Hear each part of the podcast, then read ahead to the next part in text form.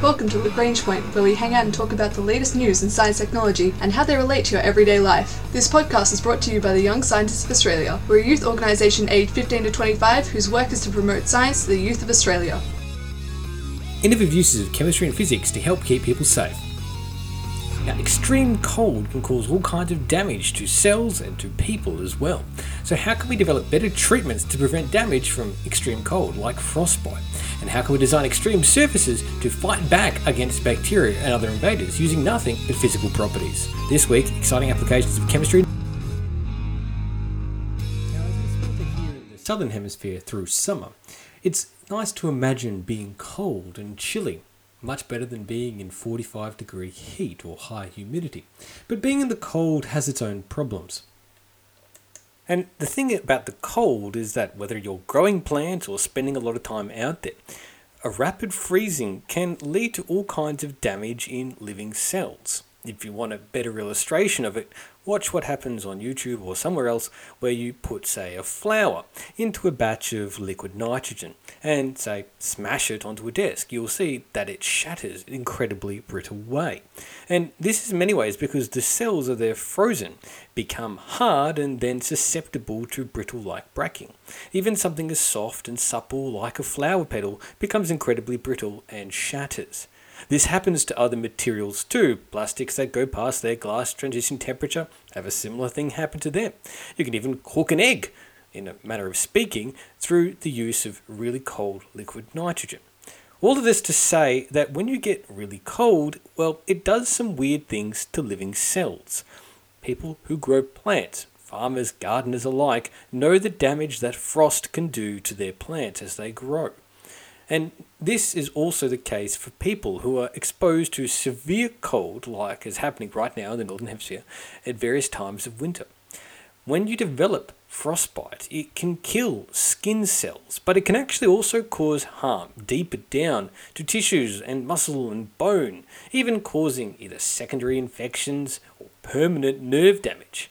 Sometimes, if these cells have already died, of course, this can lead to things like severe wounds, scarring, and in the most extreme of cases, even amputation. So, frostbite is serious business. It's a real danger that people who live in extreme cold environments have to contend with, and staying warm isn't always necessarily a straightforward thing to do. Particularly if you say working in a place that's extremely cold and don't have access to adequate shelter consistently or maybe are doing a large trek or working in the Antarctic, you name it. All of these situations where you're exposed to pretty cold situations in general. Now, one of the other problems is that while we have a lot of therapies and treatments to help with frostbite, best results for these treatments are when you get there early. Like with many things, the faster you get there closer to when the event occurred or the freezing occurred, the better chance you have of have saving some of the cells, heating them up thawing them before the actual cells die themselves. Now, things like rapid rewarming of an affected limb, for example, tries to reverse the tissue from freezing. But if many of the cells already die by the time you do that, well, it's not really that effective. You can have heating devices sewn into clothing or some kind of antifreeze proteins, but these are impractical sometimes and often also difficult to have safety concerns. So that's where researchers been published in the journal ACS Applied Biomaterials with principal investigator Munia Ganguli and other colleagues, including lead author Aanchal Gupta. They're trying to find a way to have some kind of preventative mechanism that they could apply that drew on experience that they had with preserving cells in the lab. Now, there's a lot of properties when you think about preventing frostbite, i.e., preventing skin cells or body parts from getting damaged from the extreme cold. That's pretty much in line with how labs like to preserve biological things that they're studying, even though they might be working at pretty cold temperatures. Now, they call this cryopreservation, and there's a couple of different mechanisms you can use. For example, dimethyl sulfoxide, DMSO, keeps ice crystals from forming inside the cells themselves, shattering and cutting and being generally jagged. And you can use other things like PVA, polyvinyl alcohol, which actually prevents ice crystals in the gaps between cells. Now, if you get ice crystals between the cells, then they've got a sharp, pointy thing stuck between the soft membranes of the cell, they can also lead to damage. So these two materials are often used in the lab in small amounts in certain ways to keep cells alive and preventing them getting damaged. But it's exactly what you want to have in a frostbite treatment. So the researchers tried to test the ability of different kinds of amounts of DMSO and PVA, either on their own or in a mixed combination, to see if they could prevent the death of cultured cells in a dish that were then exposed to a freezing temperature. This is pretty much the idea of saying, okay, we know that this has some restore, uh, preventative properties. How can we really isolate this in the most truest of lab conditions? Cells on their own in a lab getting frozen. Now, what they found is a good ratio where they had around 2% of DMSO combined with around 1.6 milligrams per milliliter of PVA.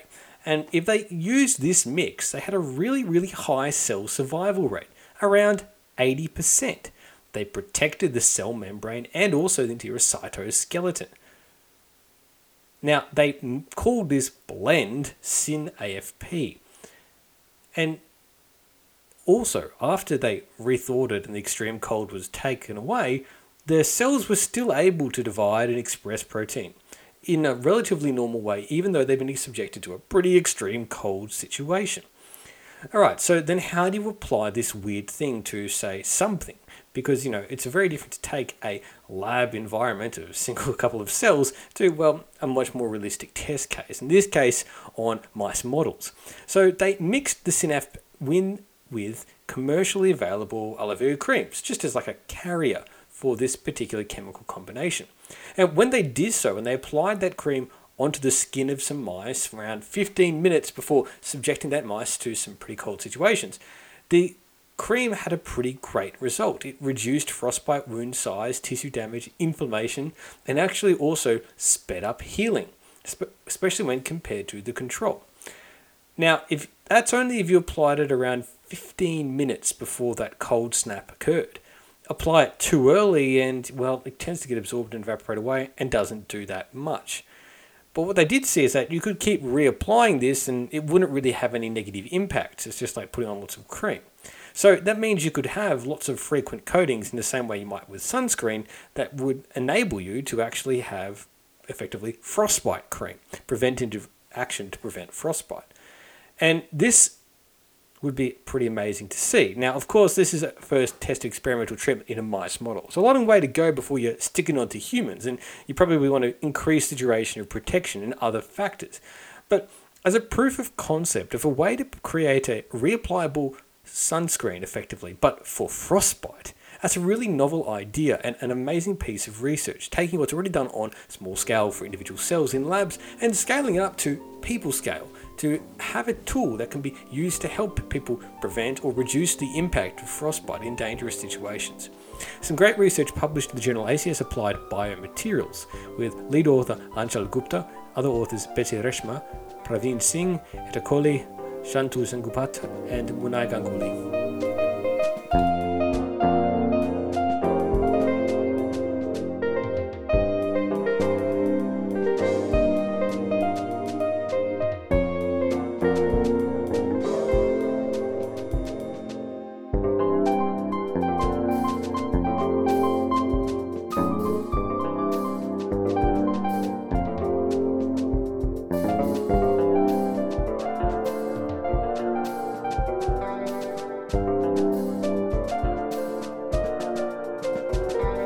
We talk a lot in this podcast about the ongoing war between bacteria and also humans or fungus or whatever it is that's fighting against these bacteria invaders.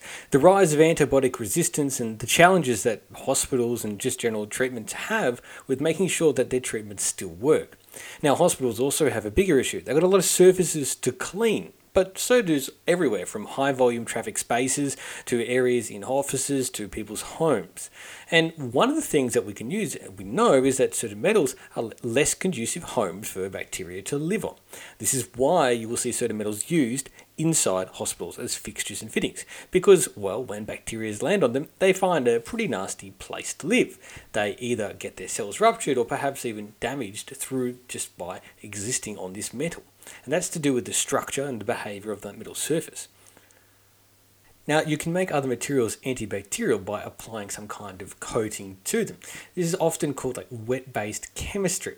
Now, this is pretty interesting, and we do it for a lot of different things. We apply coating layers onto a surface, and that means that that surface can become antibacterial.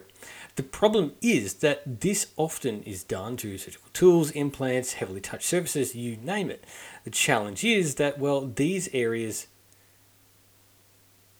often use expensive and complex processes that are also pretty intensive on things like solvents, so also not great for the environment. It also become difficult to scale up. So there's other alternatives though, rather than using wet-based chemistry to create antimicrobial coatings. You can turn to plasma, that fourth state of matter.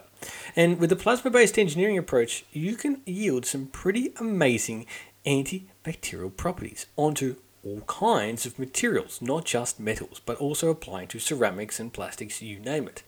Now, a paper was published in the Journal of Applied Physics with researchers from Belgium, Czech Republic, and Italy. And in this paper, it's more of a tutorial, an overview of the methods of plasma engineering and how it can be used effectively make all kinds of new antimicrobial coatings.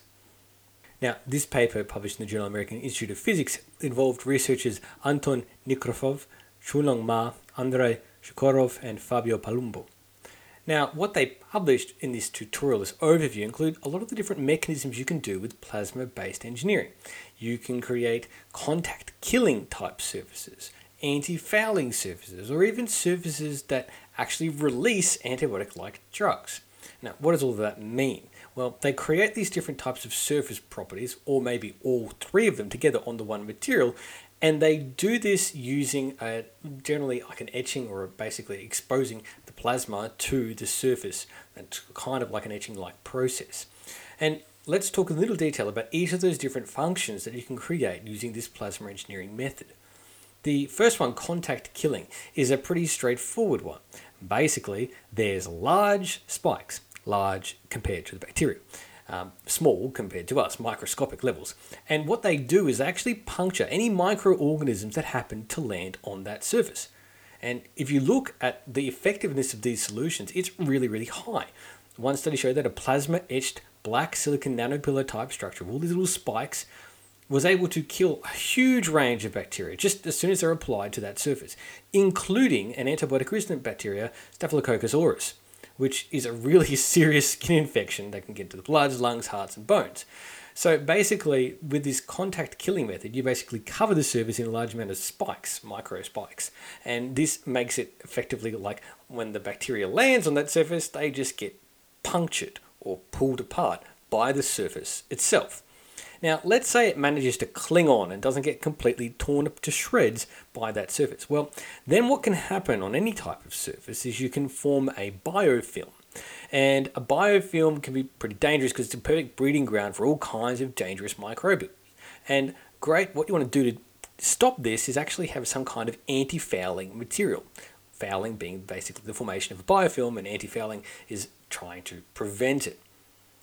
And there's a lot of anti fouling materials out there in nature, like what we see on the wings of small insects like cicada and dragonfly.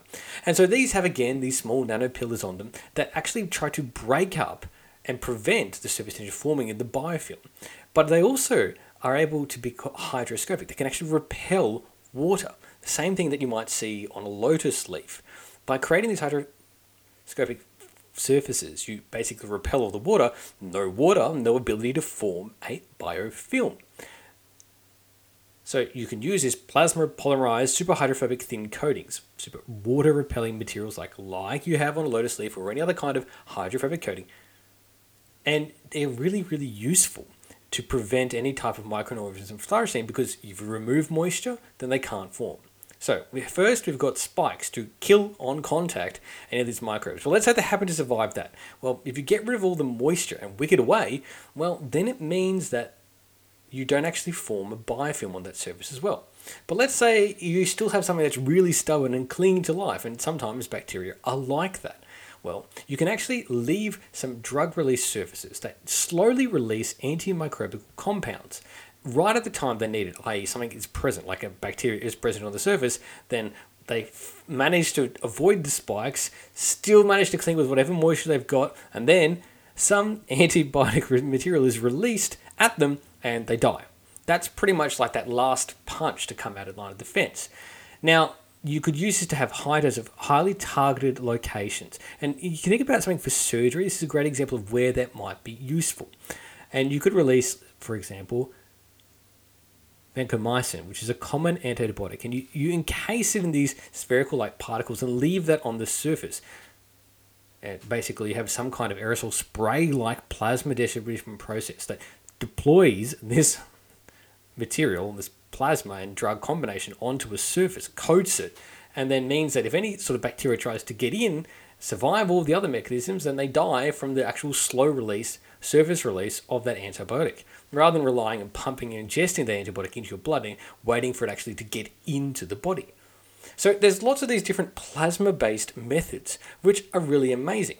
The type of mechanisms you use can include low pressure and even atmospheric types of etching, polymerization of these plasma, sputtering, gas aggregation of nanoparticles, or even aerosol spray like deposition.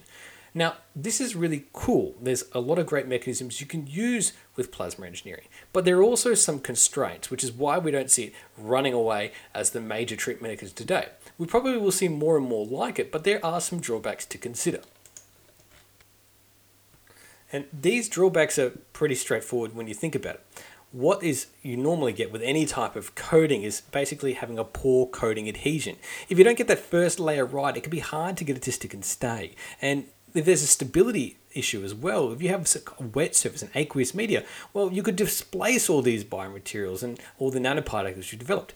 The other problem is, of course, if you use lots of nanoparticles to make all these spikes and have all these coatings, there are also potential long term risks and impacts of toxicity on cells that need to be investigated and understood before they're used widely. But all that being said, it's a pretty universal mechanism that can be used to coat a large amount of different materials that doesn't rely so heavily on solvents or antibiotics that could be fought up against resistance. These are physical based mechanisms that is hard for bacteria to develop a lot of resistance to, and if you deploy a number of them at once, then you can really make a surface that can kill pretty much anything bad that lands on it while keeping people safe. From implants to medical devices to contact surfaces in large traffic areas, plasma engineering promises a way to create better antibacterial materials that we can use in our everyday life and our medical environments as well. It's a great primer on the topic of plasma based engineering, published in the American Institute of Physics journal Applied Physics. This has been the Young Scientists of Australia's podcast, Lagrange Point.